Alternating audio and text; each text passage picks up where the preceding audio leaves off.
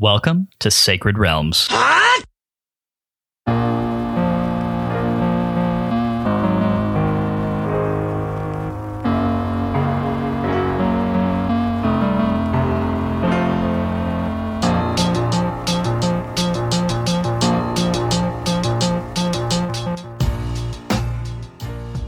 It's a great day in Hyrule, y'all. Welcome to Sacred Realms, a Zelda retrospective podcast. I'm your host, Lyndon Willoughby, and I am joined in the daylight in a weird twist of circumstances. We haven't, like, we usually do this really really late at night. Yeah, I like mean, nine, ten at night. Yeah. most of the time. Uh, and uh, it is just the middle of the afternoon right now, so that's a little different. Anywho, I'm joined, as always, by my co-host, Matt Willoughby. How you doing, Matt? I'm good. We can now confirm to the general public that we are not vampires. Uh, I don't know if that was ever a question anyone had, but we are in the daylight. Yeah, but has anybody ever seen us look into a mirror? That's the thing. But they wouldn't. I mean, that's true. Yeah, they yeah, would- no, they would. They would see that we didn't have a reflection. Yeah. yeah. Okay. Yeah. Well, I guess we can do that test later. That's cool. Well, I know I'm not a vampire, but here's the deal, guys. Uh, I have never actually run Matt through with a silver dagger before, so I feel like until I've done that, how you mean a how- wooden like, stake through the heart? To, Is- to what extent can I really be sure? I don't know. These are the questions I guess we'll never find answers to unless you're willing to Well, commit yeah, fratricide. You'll, you'll never find answers. unless you're willing to commit fratricide for some reason. Leave no stone unturned, I say. Look, officer, I just had to be sure that he wasn't a vampire. I just had to be sure. There's got to be a, a legal clause that kind of covers me in that circumstance. I, I sincerely doubt it.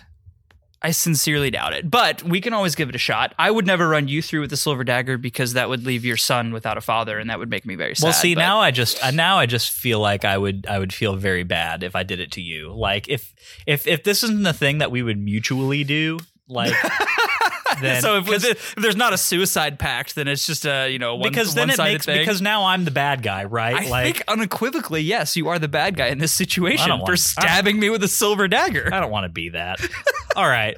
Look, really, guys, uh, I'm sorry that we've taken a, a an abrupt aside into like Whether or not we're vampires, will they or won't they stab each other. But you know, that's cool. I'm glad you could all be here for it. I mean, That's this true. was We mutually decided not to stab each other, and also mutually decided that we may or may not be vampires. But we've been siblings for like going on 30 years. So like we- we've never had this conversation before. So I'm glad that we could hash it out, hash it out and find out where we were at with this one particular issue. these are the important conversations you need to have with your siblings at some point. Any of you who have siblings, have the conversation. Would you or would you not subject them to the vampire test? you know what uh, else is an important conversation to have? I'm assuming the one that we're about to have about Link to the Past. Yeah, that's a really yeah, important yeah, I think that's a good one. Yeah, okay, yay. oh man, no, it's good to have you over, Matt. We're actually so we're recording in the afternoon. The entire Willoughby clan is coming over to uh, mine and my wife's household for dinner tonight. We've we've just enjoyed a morning of Formula One greatness. So Oh man, absolutely epic race. Any of you guys who uh, listen to us who might be Formula One fans, or if you've watched the Drive to Survive Netflix series, if you have done neither of those things, go do them ASAP. This season was one to behold, and it ended on a truly spectacular note. Spectacular and uh, controversial. There was a there was a controversy, as they say in, in the U of K. Yeah, it was definitely one to talk about for years to come. yeah, but regardless, yeah, good times. Highly in, entertaining. good times in Formula One. Don't worry, we're not about to start a Formula One podcast. Although No, there are too many of those, and they're all good. And some, most of them interview actual drivers, which I know we would never be able to pull off. So- Although if we did that, I feel like Jackson would actually start putting in the work, and he might like appear regularly. I think Jackson would have to be the main spokesperson because he knows more about Formula One than you and I combined. than most people, I would say. Uh, yes, I would agree with that statement.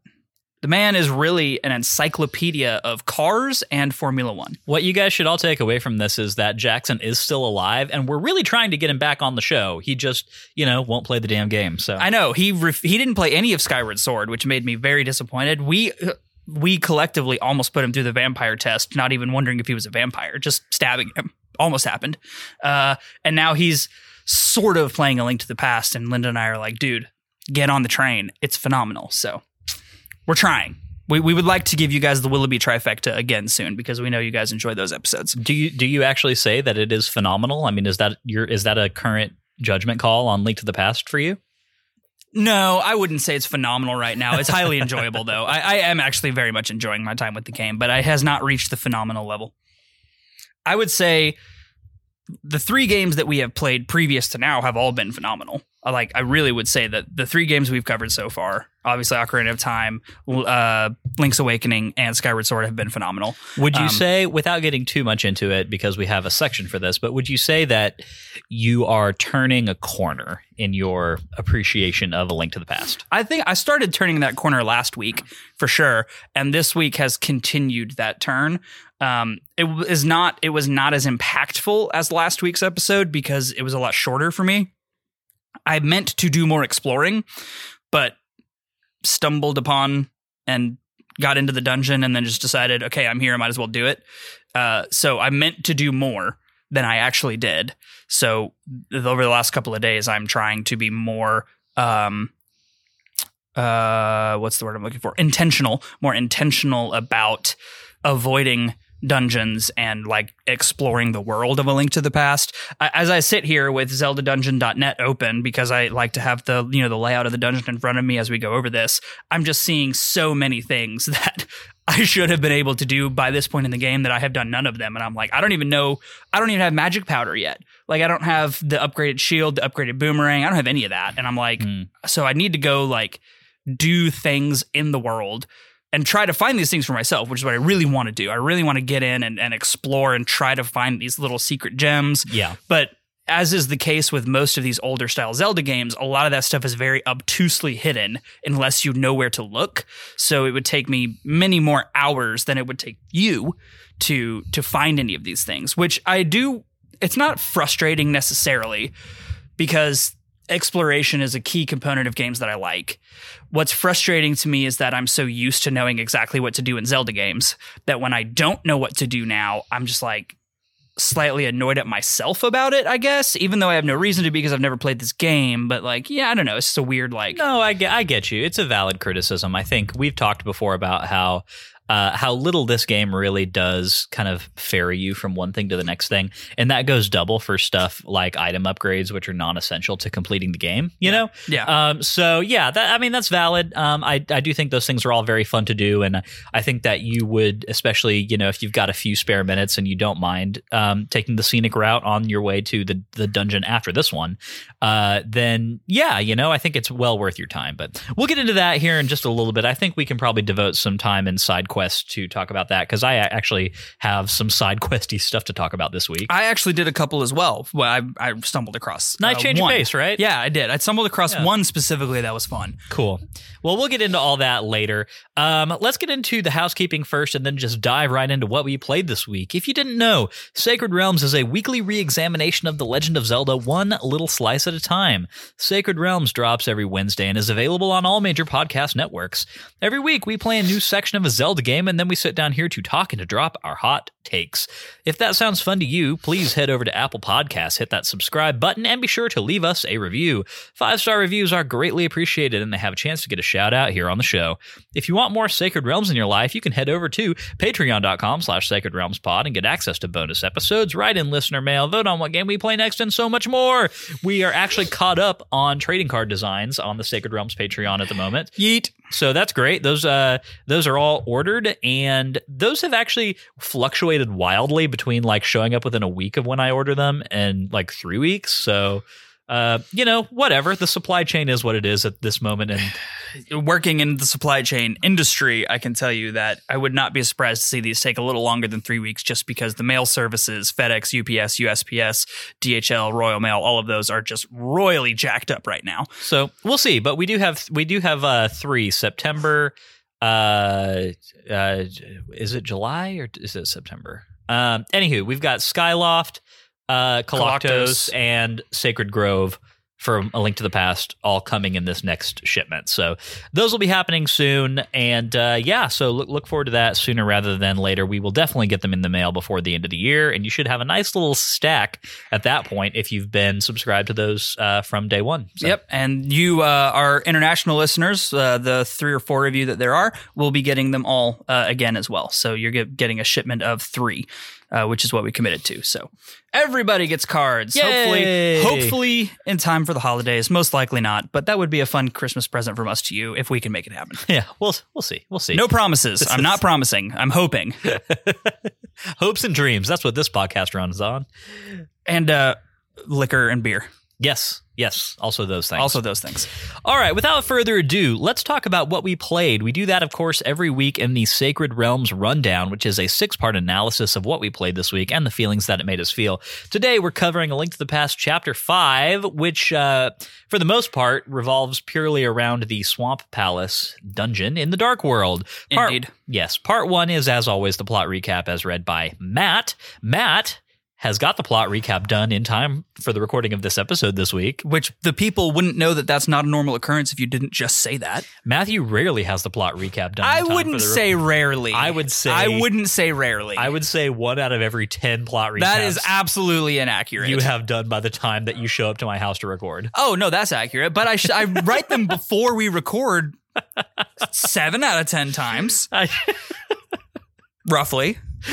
okay, that's Sometimes we have to go back in and edit them in. It's fine. Look, we all live busy lives. you do them so well, Matt. We're Thank just you. We're, well, you have some leeway here. It's cool. I appreciate that. The plot recap, as read by Matt, shall begin now. Take it away, Matt. Our quest now takes us further into the depths of the Dark World. Knowing that we need to save all the maidens and Zelda from Aghanim, we dive deep into the dangerous territories before us. Our omniscient map shows us the order in which we must conquer these temples, so our next stop is in the southernmost point of the region, into the swamp. Of course, being curious souls, we head around to the various other sections of the Dark World and our own home realm to seek out some new treasures, pieces of heart, rupees, and anything that can help us out in our quest. After our brief trek around the dimensions, we head towards the southern swamp to seek the next maiden. When we arrive to the temple in the Dark World, it is impossible to progress beyond the entryway of the temple. Going to one of the handy dandy hint stones, the elder tells us that, in many ways, the light and dark worlds are interconnected. What happens in one may very well affect the other.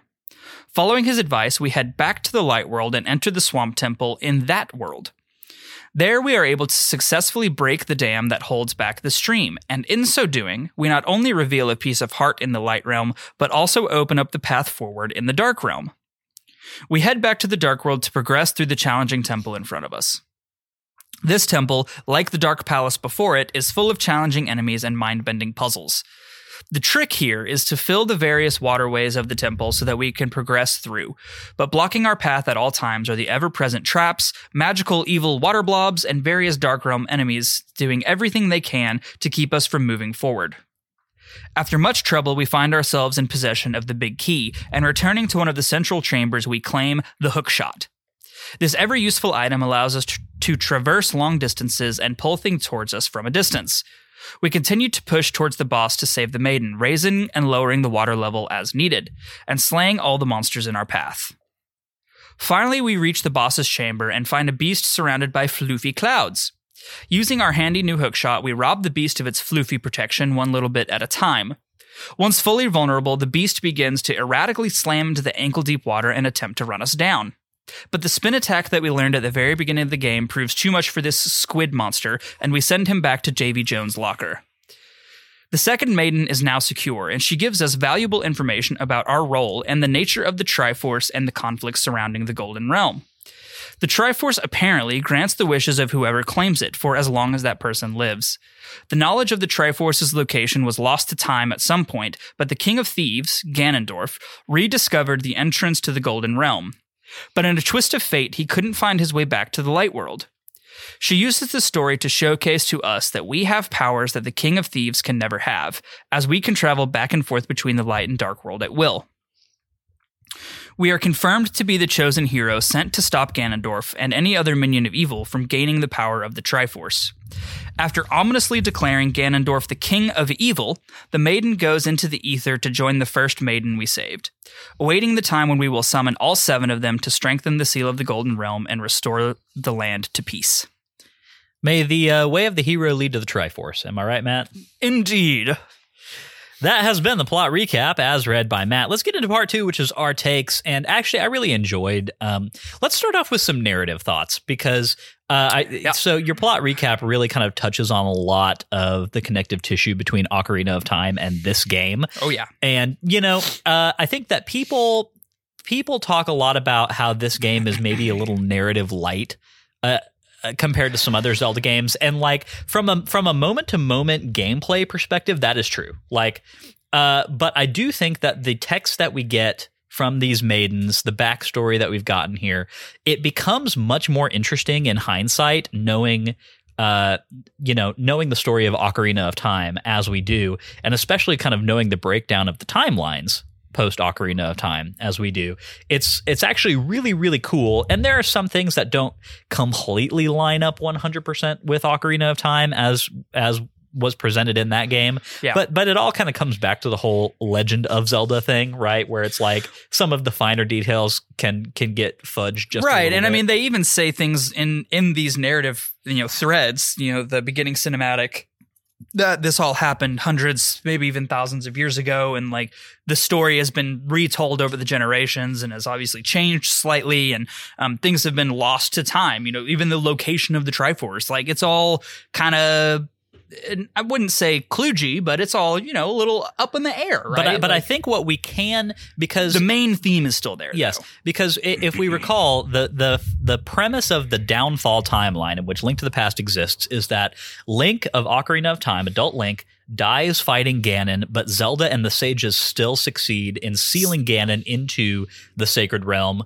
which Right. becomes the Dark World. Right. Right. And, and that is why the seal would lose strength over time in this world because it wasn't properly completed by Link slaying Ganon with the Master Sword, which is the necessary like final step in making that seal more permanent. Yes. And so with the maidens in this game being the descendants of, you know, Rauru, uh yeah, Saria, Ruto, all those guys from Ocarina of Time, Yep. right? So we've got that Can conne- Saria have descendants? I don't know if the Kokiri can have descendants. Uh I don't know. I mean, look, there's a there's an extent to which I don't want to Also, pull I- on that thread too much because also like none of the maidens are fish people. So and, like and also, I thought we agreed at the end of Ocarina of Time that all of the sages were deceased and that they're, especially in the downfall and adult timelines, they were all their spirit selves, more or less. to quote Sokka in Avatar: The Last Airbender, it was really unclear.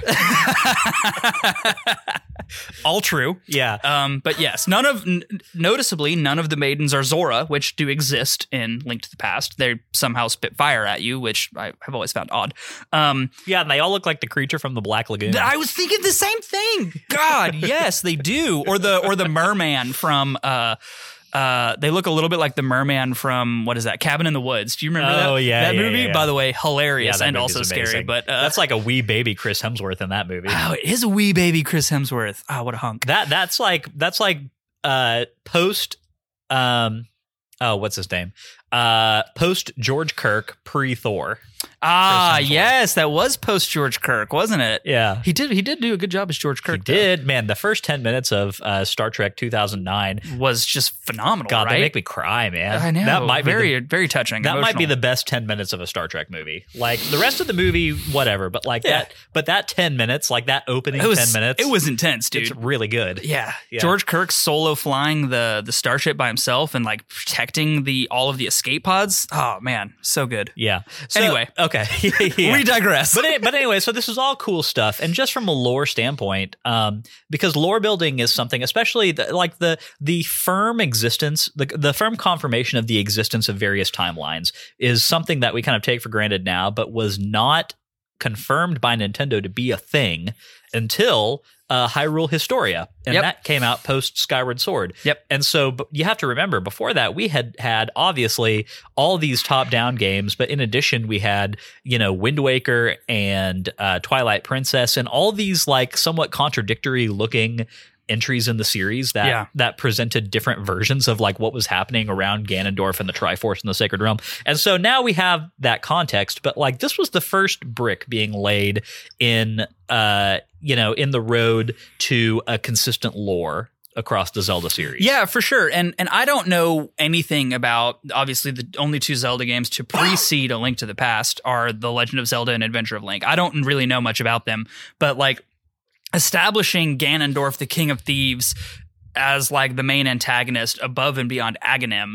So like we're we're again So I will tell you, Zelda 1 and Zelda 2 canonically take place after, long after A Link to the Past. Right, right, right. But I'm saying in, in in the phrase in the in the phase of the order in which the games were released.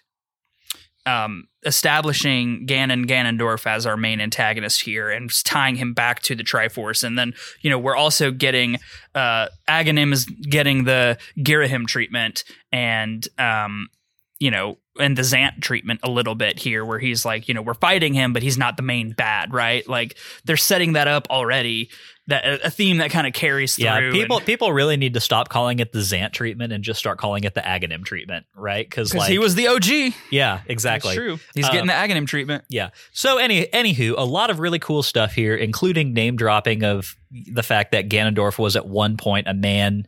Uh, the King of Thieves, which yeah. is his moniker in uh, Ocarina of Time. as a Gerudo. Uh, yeah. yeah. Um, so it's, seriously, lots of really cool stuff just from a plot standpoint here. the Um, connective tissue is so deep, and like you can already see that where Ocarina of Time is intentionally mimicking and and showing the story beats that were laid here in A Link to the Past. Like it, it's obvious to me now, having never played A Link to the Past before, that Ocarina of Time was intentionally designed to be the game that you played through what the maidens are telling you in A Link to the Past. oh yeah, Like which, I, I didn't know that before, which, which- is super cool. Which, which actually shouldn't even be surprising when you consider that Ocarina of Time and A Link to the Past are the two console Zelda games that are that were released closest together. yeah, right? because Like- the only game between them from a release standpoint is A Link's Awakening. and that deals with Ganon not at all. So. None. Yeah, and it's it's more or less I don't want to call it an offshoot game, but it's kind of like Majora's Mask, where it's a sequel, sort of, but doesn't affect the main storyline overall. So I'm actually going to mention Majora's Mask again later in the podcast, and uh, I, I'm curious. I, it's going to be fun. You're going to like it when I bring it up. I mean, I always like it when we bring up Majora's Mask. Yay! Okay, let's talk about the actual gameplay of this section, which, uh, you know, like Matt said, little shorter than what we played last week. Last week was kind of sprawling. Uh, we did a lot of stuff. Yeah. Uh, this week, uh, it's just the one dungeon, um, and there's not even a whole lot of lead up to that dungeon that is required. However, uh, there were there were a few interesting things that you did have to get done in order to gain access to this one. One of those I was going to put in side quests, but I think since it is required to get here, I'm going to mention it now.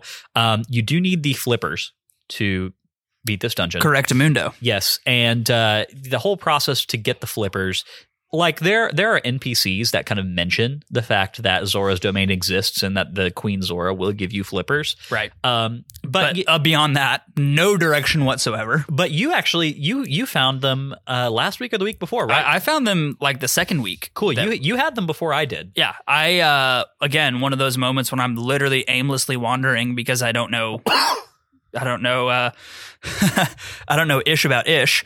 Uh I was aimlessly wandering and like started going up the path and I was like, "Oh, I'm getting shot at by Zoras. This is kind of neat." And I found where you had there was like it was like a little maze of water that you could walk on versus water you had to swim in and I was like, Yeah. "This is kind of neat. I bet this leads somewhere cool." And kind of did that and just happened upon to the very end and brrr, you know big rumble and then queen zora's like i will give you the flippers if you give me 500 rupees and i just like happened to have like a thousand rupees i was like sure yeah that's fine You're like Fair I trade. feel like I might need those Yeah, later. fair trade Yeah. So you do need to get the flippers before you enter uh, the Swamp Palace dungeon.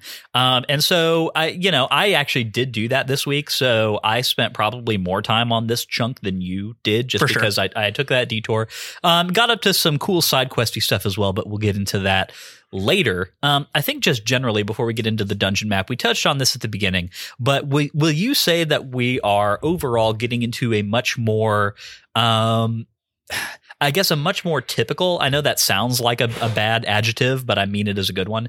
A much more typical section of a top-down Zelda game here. absolutely than- like we're like yeah. we're getting into we're getting into dungeon diving and like we have obviously seven dungeons to go through uh, now that we have all the three pendants we've done one we're doing number two so like we're getting into the kind of rapid fire dungeon dungeon dungeon dungeon dungeon and then that that pads your inventory with new usable items like the hook shot is going to be I, I already know it because I played so much other Zelda. The hookshot is always a key to opening up tons of other areas in the map. I'm already thinking in the light world of all the places you can use with that have down bridges, specifically around the Tower of Hera, where I'm going to go back uh, in this upcoming week and start using that hookshot to just go explore new areas. So this is the part of the game where we're starting to get into the rapid fire dungeon, the item uh, the item padding that uh, you know filling out your inventory with useful items to open up new areas to explore. We talked about this a lot in a Link's Awakening, where um, the map is not sectioned off the same way that 3D Zeldas are, but they are sectioned off based on what items you have to be able to allow you to circumvent obstacles. And the hookshot is another one of those key items, like the power gauntlets, that are required to open up new sections of the map that you can see but can't get to. So, very excited about all of that. Most definitely. And like a, a, an, a, an um, uh, what's the word I'm looking for here? A corresponding ramp up in difficulty as well. Like, and in just thought power required to progress through the game. For you know? sure. I mean, the so the enemies that we, as we said last week in the Dark World, do so much more damage. Um, the temples are so much harder as well. Just the the design and the the puzzles you have to go through. the puzzles combined with enemy density um, create their own set of challenges. So yeah, we're we're definitely getting into the into the harder difficulty Yeah. uh, section of the game. So let's get into part three, which is the dungeon map, where we analyze this week's dungeon from mechanics to music and more. That's uh, that's Matt whistling at Gatso B Pup. Gatsby, come on. Gatsby, what's up, buddo? He says my my friend is over here. That's okay, as long as we don't do borks. You must do no borks. So the dungeon that we have to analyze this week is actually this game's water dungeon. I, I know. I actually realized that uh, Yeah. about actually about a quarter of the way through. I was like, "Well, this feels like a water temple." Yeah, so this is the Swamp Palace, and I really continuing the upward trend of the extent to which I'm enjoying dungeons in this game. Uh, starting last week in the Dark Palace, continuing in this one, I really enjoyed this dungeon quite a lot. Um, I typically, you know, water dungeons in Zelda games are kind of uh, Controversial. controversial to say the least, but this one, I feel like you don't spend quite enough time actually swimming in it to where it's a hassle. Like I want to. Uh, uh, I'm sorry. Please continue your thought, but I want to make a uh, semi controversial statement once we're done. So this one is less about swimming and doing combat like in the water or whatever, or avoiding enemies whilst in a, in a swimming state, and more just about redirecting flows of water so you can access different parts of the dungeon. And I think that's a really good balance to kind of pull off. You know, uh, one of the reasons that I think people uh, get so frustrated with the water temple in Ocarina of Time, aside from The obtuseness of the raising and lowering of water levels, and I don't even yeah. agree that I mean, you know, I It's not I, obtuse about it, but it's. I like- have I have my own feelings about the extent to which Water Temple and Ocarina of Time is like as hard as people say it is. But like one of the reasons that I think people are actually frustrated with the Water Temple and Ocarina of Time has more to do with the fact that when you're in the water, especially in the 3D games, your motion tends to be restricted, your combat options tend to be restricted.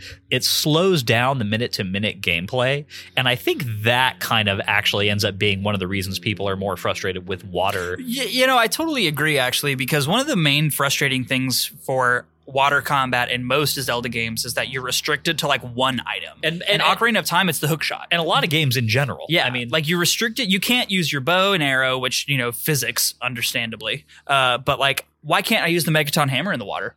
That seems like it would be a perfectly viable option. Like, I, I kind of get why you can't use the sword. Swinging it would be a little hard, but I mean, use a Megaton hammer, hook shot, fine. I get it. Um, I don't know. Like, it just feels weird that you're just so limited in your options. Yeah, whereas in the top down games, for the most part, water is much more of like an obstacle to overcome than it is an area where you're doing any kind of combat or actions. So, right.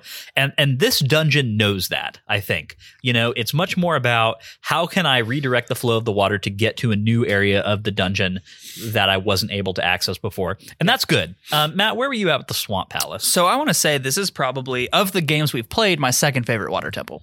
With your first favorite being the Ancient Cistern? Yes. cool.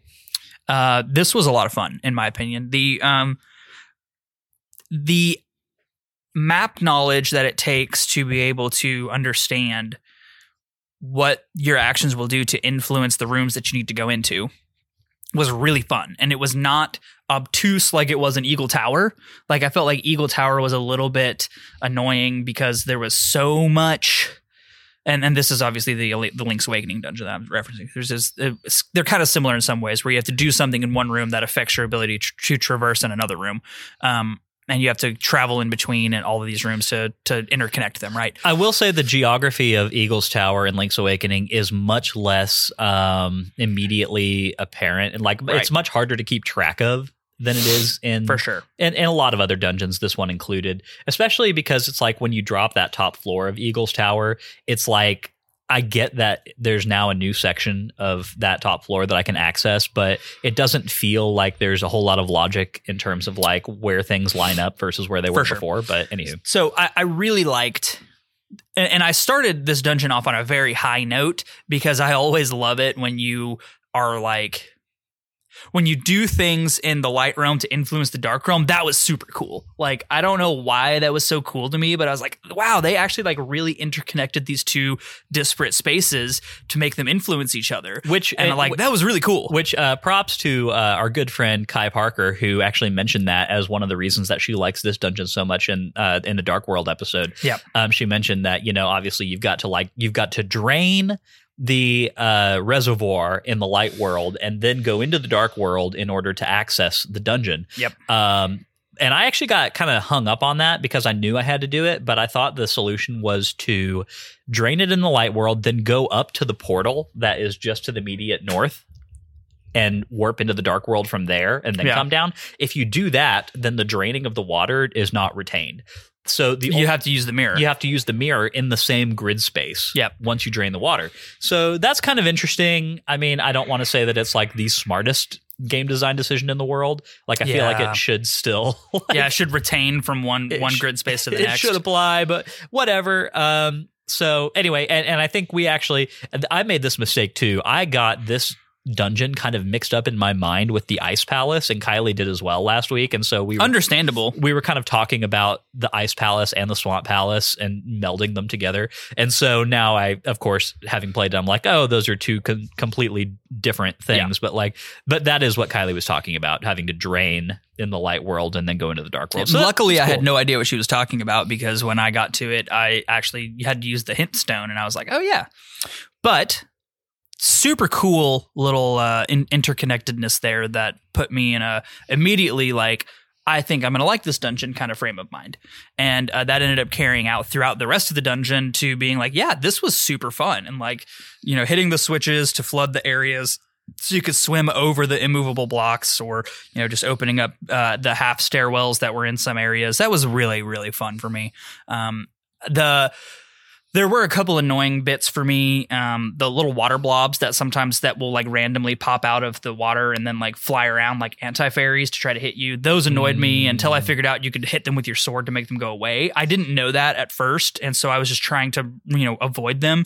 They all they don't exactly have a tracking mechanic but like it felt like they did because they were so fast and erratic moving. Um but so so those annoyed me at first but i figured out like oh you can just smack them and then they go away so i was able to progress a little easier um this is probably i've died more in this game in the first not even half of the game than i have in the other three games we played combined I, I i died three times in this dungeon yeah it's Yeah. it's like it's definitely challenging a lot of ways to get hurt in here Yeah. And Yeah. and the the everything takes away at least two hearts.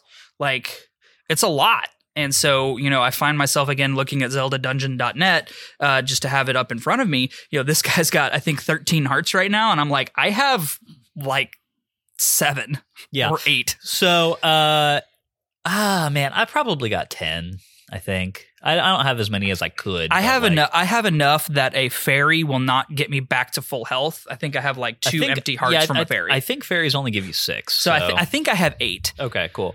Um, so I will say one of the things, you know, we've talked about how discovering items in the overworld of Link to the Past and doing things in the overworld can be a little uh man, we, we need to start an obtuse jar. Like uh, yeah. if anyone if anyone's doing a drinking game with this podcast, every time we say the word obtuse, take a shot and you're and dead. you're yeah, you're going to be Dunsky before the end of every episode. But in the overworld, I think that uh, a lot of times there is just not enough like sign a, a lot of good signposting to get you to stuff in the overworld. That's not a problem that we're having with the dungeons at this point. I, th- I think that at, at this point in the game, um, what we've referred to in the past as the language of dungeon solving in Zelda is definitely in effect. Like, Absolutely. yeah, uh, the the the like, uh, And I- it was really pioneered here. So that's like It it's, it's it a was, language yeah. that translates to the rest of the games, but having played the other games, we Yes. can, you know, retroactively apply. yes, but I never felt like there were any cheap puzzles in this dungeon, if that makes sense. I I haven't. I have not felt that there was, other than the folk, the faux bombable walls in last week's dungeon,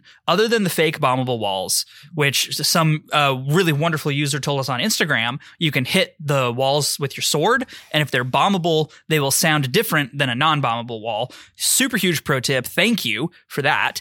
And um, you know, other than that, I really haven't felt that these dungeons were.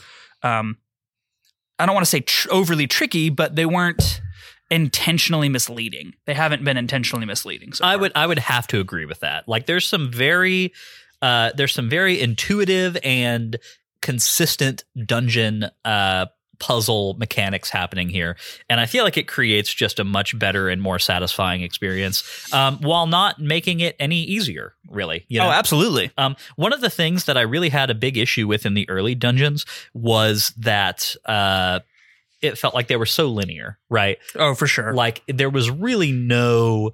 Uh, there was really no backtracking that you had to do. There was no going back to an older room, like, oh wait, is the way forward here? I don't know. I need to look around a bit. Um, and we're kind of much more in that space now, uh, like in terms of just like having to wander around the dungeon for a bit in order to find the correct way forward.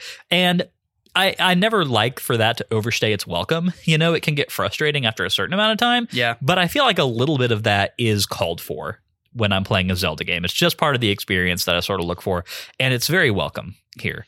Um, let's talk about the item that we get in this dungeon, which is, of course, Well, so I want to go back on that point real fast. Is that you know Max has said of, of the many of the episodes that we've had him on, where you know the the key with Zelda dungeons is that they introduce you to the main mechanic in an easy way, and then make it progressively harder as you progress through the dungeon uh, to to to keep the dungeon challenging without being overly. Um, opaque instead of obtuse. Uh, yeah, I like it. Yeah, it's uh, overly opaque to to cause frustration, and I feel like this dungeon has done that very very well. Um, uh, just overall. Yeah. So let's talk about the dun or sorry, let's talk about the item that we pick up in this dungeon. It's one of the all-time Zelda classics. We get the hook shot.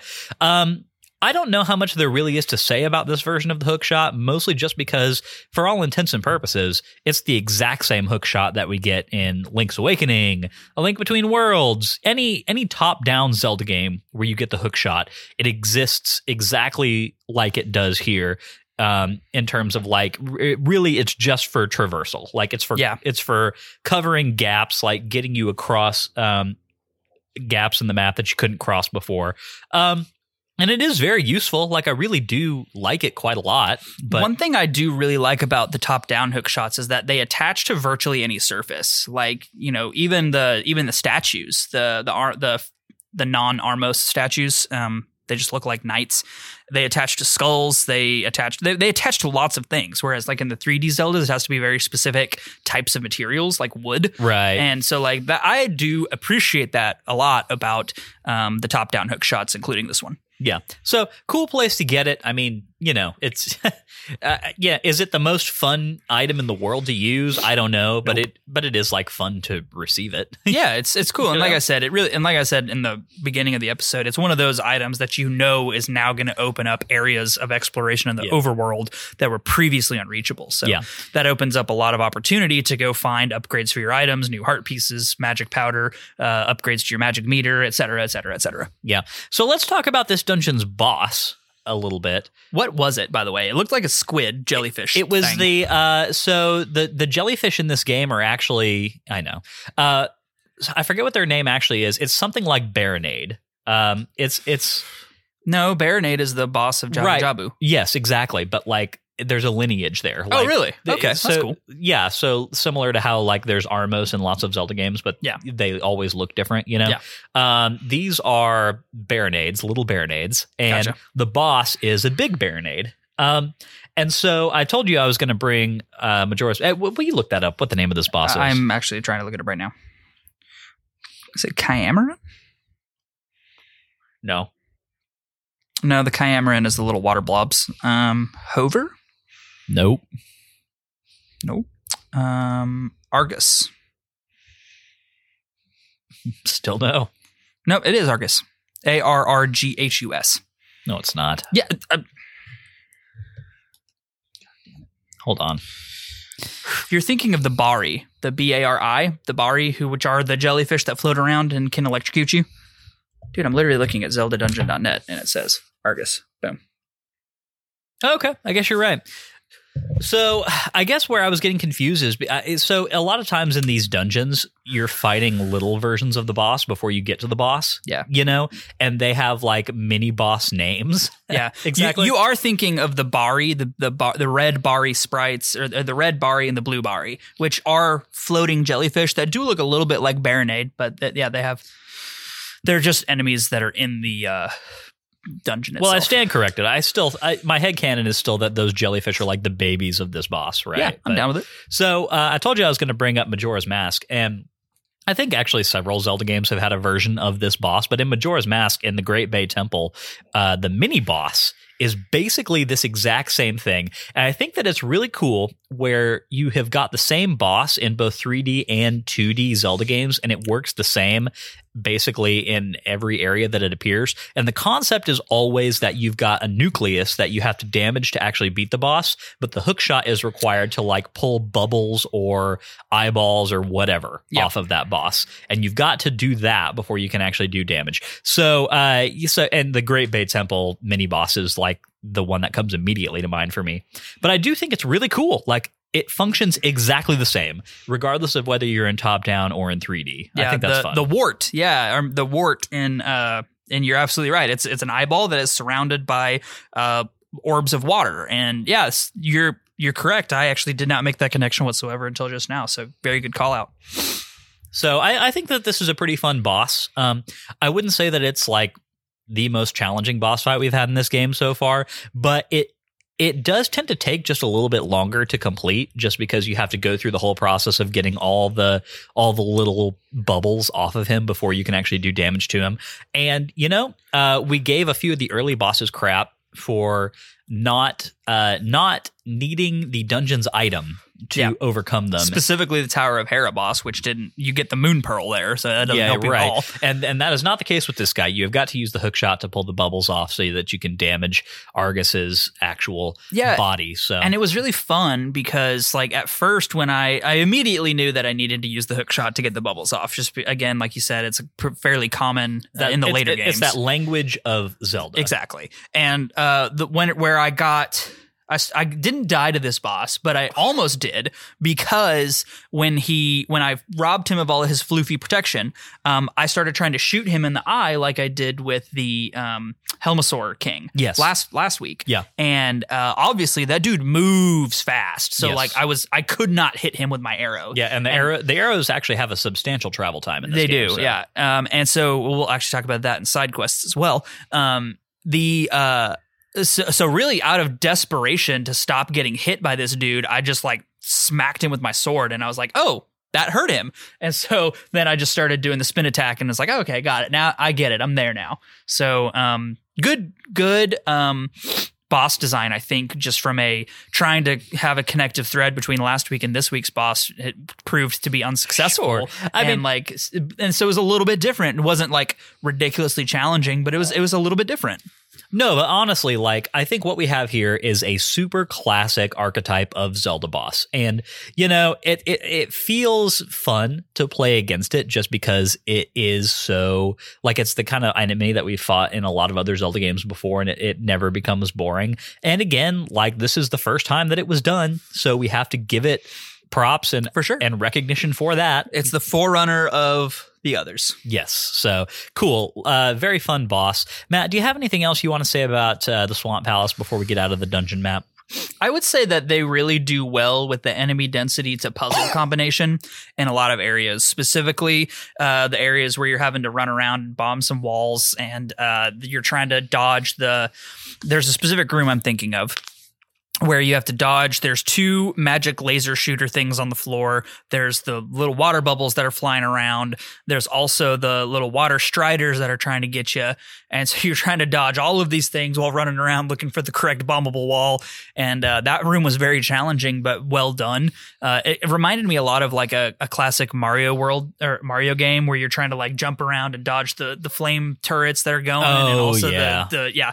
So it felt a lot like that where you're just like, okay, gotta avoid the things Mm. I can avoid and hit the things I can hit and like dodge and weave and dodge and weave. Yeah, it was fun. Yeah, nope. Enjoyed I think this it. this dungeon did a good job of that. enjoyed it quite a lot and uh, and am really happy that uh, you are you at least are finding the dungeons in the in the dark world section of this game which is most of them i mean it's like three quarters of the dungeons Yeah, seven out of ten. yeah. So, like, I, I'm glad that you are enjoying them and are finding some fun challenges there. Because the last thing I want you to be is bored. Yeah, I'm definitely not bored. I'm definitely not bored. Yeah. Um, I was a little bit bored for the first three episodes with the Light World temples because they were not much, but um, I'm not anymore. Cool. Good stuff. Love to hear it. Let's get into part four, which is where we talk side quests. And we've actually got several of these this week. Let's go ahead and lead off with the one that I think you and I did uh, together. Like, I think you and I both hit this one this week. The flute, Flute Boy. flute boy, which really it's an ocarina. So It is an whatever. ocarina. It's even blue. It is blue. So Wink, wink. Yeah. So, uh, yeah, Matt and I both did the Flute Boy quest this week. Um, you can encounter him very early in this game, but you know he always warps out of uh, out of the physical realm in the light world when you Right. run across him. But of course, now we have uh, this fun little way to go back and forth between two different universes. Is So- he like an elephant? He looks kind of like an elephant. in the dark world? Yeah. I'm not sure. I would need to go back and look at it. But um, I do think so. This is a fun little story. Obviously, you go to the little grove to the uh, west of your house. And once you get in there, there's a lot of animals that are listening to this flute boy play. But if you get too close, then he warps away. And so now we can go to the dark world. And um, the dark world version of this character, once he's there, says, Hey, I've buried my flute in that uh, grove. Please retrieve it and take it back to my father uh, and let him know what's happened to me. And then he kind of does a, a Deku, Deku Butler's son sort of thing Yeah. where he becomes like an, an inert uh, part of the scenery. Right. He eh, actually he looks more like an anteater or maybe an aardvark. Okay, cool. Regardless, he is no longer alive. Nah, he, he passes us the flute. He we has he, did. He shuffles off this here mortal coil and uh, and and instructs us on where to find his flute. So we go- we go back. Uh, we get the shovel, which useful. is useful, yes, and we find the flute. Uh, Matt, did you once you found the flute? Did you go all the way in terms of what you can do with this side quest? Take it back to his dad in Kakariko Village, and go because there's another step after that. Negative. Okay, I, I, I only got the flute. Uh, I am intending to complete the rest of this side quest wherever it takes me. Yeah, so you take the flute back to his dad in Kakariko Village, and he instructs you to play it in front of the rooster in the town square. Once you do that, the weather vane uh, becomes alive, and a bird pops out of it. And, uh, you know, uh, bada bing, bada bang, now we've got fast travel in this game. Yeet. And that's how that works. That's what the flute is for. And um, you can now fast travel between. I, it, it's actually quite a uh, large selection of different locations in both the light world and the dark world. It Oh, makes, that's good. makes it much easier to get around. Well, then I will definitely be doing that because that is one of the things that I have never super loved about top-down uh, Zeldas is the the traversing of the map always feels a lot more uh, lengthy than I think it should. So fast travel always a good thing. Yeah, I don't know. I I do look uh, when we're talking about emotional gravitas. In top-down games, it's sometimes very hard to convey an actual weighty sense of emotional investment to characters. Right. Um, notably, uh, Link's Awakening Does uh, that well. does that really well. but um, anywho, uh, it, it's not typically a strength of the top-down Zelda games. But uh, this is a cool, a cool little story here. You know, Dad is worried about his son. Son's never coming back, but you're able to give some semblance of peace to both characters um, just by going through this whole thing, and you get uh, access to a really cool mechanic uh, within the game to boot. So Yeah, it, it was it was an interesting quest for sure. I'm excited to get it to its conclusion and, and get a little bit of that emotional investment out of the father son relationship there. So So let me tell you about the other side quest that I did that I know you didn't do. Bef- Indeed. Before I do that, Matt, is there anything else you? Yeah, so I I actually went around in the dark world and found a couple of the mini games. The uh, the archery gallery where you have to shoot the moving targets. Uh, I did that like twenty times and never beat it because Lord, it's hard. Uh, the travel time is just very difficult for me to dial in with the bow and arrow. And I have not done that yet. Yeah, so I, I found that one, and I also did the shovel digging game where you pay this lady like hundred rupees, and she's like, "Go dig as many holes as you can in thirty seconds," and uh, did that and got most of my rupees back, and was like, uh, "Don't know if this has any actual payoff at the end other than rupees, so I don't think I care," um, and kind of abandoned that one. Um, what else did I do? I think that was pretty much it. Uh, I found like two pieces of heart just in my wanderings. I got the Quake medallion. Um, Which uh, which one is that? is so you go and you have to throw a rock into the circle of uh the circle of stones. So that is actually I'm really glad that you just kind of figured that out because you need that to enter another one of the dungeons and to me the first time I played Link to the Past I got hung up on that for a very long time Yeah. um just because I like I didn't know I didn't know what I should be looking for the the the kind of concept of the different medallions was like Yeah, it's the only one I have and I'm like I think there are more. It looks like just based on how it's laid out in the item key, it looks like there should be maybe two more. So you, yeah, you found the hardest one. I think uh, one of the ones that you need to find. We actually have already encountered the space where you need Yeah, it's, find it's it. on the Tower of Hera. Yeah. After you get the Master Sword, I've been meaning to go back there. I don't know what it gives me. I apparently it gives me another medallion, so I, I've been meaning to go do that. yeah, so actually, cool, really cool. Um, that was a really useful thing for you to have just kind of like discovered on your own. Uh, did you go back up there just because you had already visited Zora's domain in the light world and Yes. you were curious what was okay? Yep. Gotcha. Gotcha. Cool. Um, yeah, I don't have that yet. Uh, I need to go back up and get the other medallion from near the Tower of Hera. I, I, I do like these medallions as a concept, um, just because, like in A Link to the Past, I don't tend to use them much other than where I need to to access an area. But Max has said before that, ah, was it Max? Might have been Cody. I don't remember. One of them.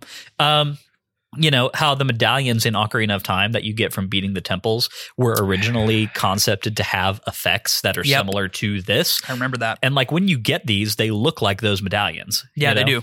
So, you know, it, it all just kind of goes back to an interesting thought experiment of like what would Ocarina of Time have been like If the medallions that you get at the end of the temples actually did something other than be ornamental. right, yeah, yeah, yeah. Yeah. Well, hey, you know what? We have it in this game, so I guess Yay! yay, we sort of know what that would have been like. Would have been Um, really cool. Like I'm just thinking of like the fire medallion being some kind of version of Din's fire instead of well, getting I think that was the intention. yeah instead of having Din's fire, Farore's cur- Farore's wind, and Nayru's protection, you have like those those same effects from different medallions that you get from beating the temples, and then you know have a couple others that would have been really really cool. I think it would have been pretty cool as well. Um, so I didn't do any of that. What I did do is get upgraded versions of both my shield and my boomerang. I see. I want to get the upgraded shield because I'm tired of taking so much damage from enemies, and I know that getting the upgraded shield, at least in uh, other games, allows you to take less damage. So like, I want to do that. So you do. So you actually in a in a later dungeon, I believe, you get a new set of armor that like halves your damage. Oh, fun! But uh, the upgraded shield actually, what it does is it blocks fireballs the same way that the regular shield blocks arrows and other projectiles like that. So um, yeah, so I went up to. You actually passed right by it too. All you need is the flippers. Um, Well, dang it! there's a there's a waterfall at the entrance to Zora's domain, and if you swim through the waterfall, there's a fairy in there. You can chuck items into the fairy's pool, and uh, a lot of times she'll just give you the item back. But with the boomerang and the shield, she'll give you back upgraded versions of both of those things. Well, so okay, I'm gonna go do that. yeah, uh, the upgraded shield, like I said, reflects fireballs, and the upgraded boomerang travels faster. Um, and is just kind of cool to have. So and it and it's uh, it looks like it's red. it is red. Yeah, I'm, I've got Zelda Dungeon open, and it's uh, it's they have it equipped in one of these uh, little screenshots they're showing. Yeah. Uh, yeah, cool. So- I like that. Yeah, so that's kind of what I got up to in terms of side quests, but very useful things. I mean, Absolutely. Yeah. I- It is kind of a shame. Like, you talking about the mini games that you stumbled across. I feel like mini games in Zelda games, and this is a problem from at, at the very least a link to the past, all the way through at least Skyward Sword. I'm trying to think of an, an analog to this in Breath of the Wild. I'm sure it has one. It's not coming to mind immediately, but like a lot of the mini games that you stumble across in these games exist solely to rupee farm if you need to do that Yeah. but also at at least uh, in like rupees can kind of become kind of scarce in Breath of the Wild, but like everything from Link to the Past to Skyward Sword, I feel like generally speaking, You are- have way more rupees than you know what to do So with. So many rupees. Yeah. So and like, so in Skyward Sword, a, a perfect example is um, the the bamboo cutting quest, which only rewards you with upgrade materials. And like by the by the point in the game when you can consistently get high numbers on that to get the rare upgrade materials, you really don't need them anymore. So like I don't know if that's true. I actually there were a few there was there was only one time that I did it and I got a goddess plume and I needed it to upgrade the bow. see But yeah like that there- was that was it. there were a few times that I needed goddess plumes or golden uh bokoblin skulls or whatever That's fair. to upgrade items, shields, whatever. And so I was like, okay, I'm to go hit the bamboo quest up. But like, I can't think of a time really in a Zelda game, except for maybe a Link Between Worlds. We'll talk about that more when we get there. But where I needed, I felt like I needed to go hit up the rupee grinding yeah. minigame. And like, I f- it would be really cool if these mini games, like they do in Ocarina of Time and Majora's Mask, if they granted you like an upgraded quiver or an upgraded, uh, I don't know, bomb bag. But I, I don't. I get the feeling that they don't necessarily do that, and uh, they seem like more rupee farmy kind of things. And so I'm just like, Yeah. are they even worth me going back and investing time to try to, you know, hit all five arrows into the things, or is like, is that just going to give me like 60 rupees when I spent 20? And if that's the case, I don't care. the answer is probably not, Matt. Yeah. Probably not. Probably not. Yeah. Let's move on to part five, which is Z targeting, where we lock onto fascinating characters or enemies that we happen across. I'm going to go first. It's probably going to be the same as Matt's, though. Oh, actually, it's probably not. Matt, I'm going to let you go first. Uh, well, I, I actually want you to go first because I have two, and one of them is an enemy. So I want you to pick yours, and then I'm going to go with the op- opposite. Uh, I'm actually going to go with. I, I was kind of assuming that yours was going to be Flute Boy. Um, That's my non-enemy. but Okay, I've cool. got an enemy one as a backup. well, I'm going with Flute Boy's dad. Oh, good one. We That's brought a good one. we brought him peace, and I, Absolutely. you know, he's just he's chilling out in the bar. Um, he's worried about his son, and you know, I uh, I feel for him, but I'm glad that we were able to bring him some semblance of of comfort and Mhm, to mhm. uh, you know inform him that his son, while no longer with us, um, met some uh, measure of fulfillment for at- sure at, Uh, his closure. yes. Closure. Yes, there you go. So I'm actually going to not do the enemy. I was going to do Arrghus, but I feel like we kind of covered most of that with the the discussion earlier. I'm actually going to go with the second maiden, and I'm going to do it solely because she is a very useful story dump item. You know, she's a very useful story dump uh, character that has given a lot of context to the weight in which our our quest carries beyond just trying to save Zelda. So she has now set the stage very well for uh, why we're doing what we're doing beyond the need to save the princess, and um, has filled in a lot of those gaps for like why is Link special in this game? Why does he have the ability to do all these things? Blah blah blah. So uh, second maiden gets my Z targeting of the week because she has given us a lot of very useful information. Cool. Yeah, I respect that. Going, yeah, look, but this is an aside. We should have gotten to this earlier. Here's one thing I still don't quite get about the lore. I think this is the biggest inconsistency from this game to Ocarina of Time. Mm-hmm. Assuming that Link dies fighting Ganon in Ocarina of Time, gets uh, Ganon gets sealed into the Dark World Right. by Zelda and the sages. We know that the Triforce is still in the, The Sacred Realm, in the Sacred Realm. which is now the Dark World. The the whole Triforce. Yes. However, uh, the Triforce had split into separate pieces in Ocarina of Time Right. before that happened. Link had a piece, Zelda had a piece, and Ganon had a piece. Correct. So I think that's the biggest. Maybe maybe I'm like missing a little something. something I think there, maybe I think maybe we have to assume that when Link and Zelda died, because Zelda would have also died at some point, probably not you know of natural causes or something, that the pieces of the Triforce that they held would have gone back to the Sacred Realm at that point Oh, to be good. rejoined. And obviously, Ganon having the Triforce of Power, I don't necessarily, I, I can't tell you even theorize as to how he would have had that stripped from him. Maybe it was as part of the sealing into the Sacred Realm, and so well, he probably he probably kept it and yeah. and you know re- reunited it there or something. Yeah, I, mean, I, think that's really the only explanation is that you know upon their death, the um the Triforce would go back to its natural state. Okay, that actually makes sense. Like I was kind of trying to parse that a little bit, but that's that's a decent explanation, I think. As good of a theory as I can come up with. Yeah, that's that's as much detail as we can assign to this like super like Cliff Notes lore that Zelda games give us about this. kind of Indeed. yeah. Okay. Cool. Cool. Cool. Um, let's get into part six, which is final thoughts. Matt, wrap this section of the game up for us as succinctly as you possibly can. One of these days, I'm actually going to uh, you're not going to know when it's going to happen either. I'm going to be like, let's get into part six, which is our final thoughts. Matt, wrap this section of the game up for us in the most sprawling way that you could possibly Just think like to do. Throw in some filler words, Yeah, as many as possible. As Use many the s- multi-syllable words. as many syllables as you can muster. yeah. So um, this section of the game continues uh, what began with last week, which is the the introduction. uh, You know, chronologically of uh, Zelda dungeons as we know them now. They uh, we have begun to explore the dark world and its secrets. We have found some new items, and we are continuing our quest to uh, free the maidens and, and really dive into some um, well designed and challenging dungeons as we progress through into the bulk of the game. cool. Love it. You're always so good at that. Oh, thank you. And, and and and it's always so off the cuff. Like It is literally. I was just off the top of my head. Boom. the the plot recaps are always scripted and written down, but those ones are always just off the top of my head. right off the top of the old noggin. All right. Oh man, Matt. I mean, look, not the beefiest section of this game, but a fun, But one, not the least Like, beefy either. Like we've had No, we've had no. very sparse sections of Not games, but this one this one definitely delivered in some areas that were a little bit unexpected. You know, side questy things were were good, and uh, uh, even some lore building just via uh, story text dump. So uh, all good things, I would say. no, yeah, yeah, yeah, yeah. Yep. Couldn't agree more. We're having a great time here. Always. Oh man. Well, not always. There's, there, there was the kill me now section of the game That last was- in Skyward Sword. But that was notably not a great time. All right. Well, uh, like I said, been a great time. Matt, are you about ready to tie this one up for the week? I am ready. I'm ready to go have some of that pot roast your wife is cooking because I'm hungry. Oh, it smells so good, right? does. I think Dad might be bringing some nice whiskey over too. Ooh, For I love it when Dad brings the whiskey. He brings the good stuff. Mmm, it's good. Very, oh, very and here good. comes Gatsby. He's ready to go in as well. Look at that. Gatsby's like, you guys seem like you're about done. So cool, cool. Alrighty. If you enjoyed today's show and you would like a little extra Sacred Realms in your life, you can head over to patreon.com slash sacred realms pod and you can become a patron. If you've got no rupees, it's not a problem.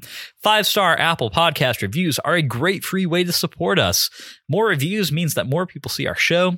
It makes us very happy Hylians.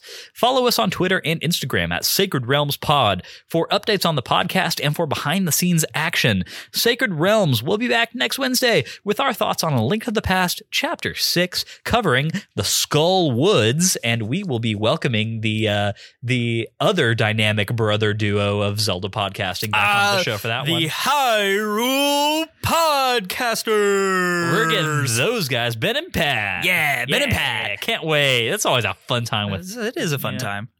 So that's going to be a good one. Also, uh, yeah, Skull Woods is uh, On Christmas, the week somewhat- of Christmas. somewhat non-appropriately bringing you the opposite of Christmas cheer. so that's going to be a really great time. We'd love for you to play along with us and to share your thoughts on our social channels. A Link to the Past can be played.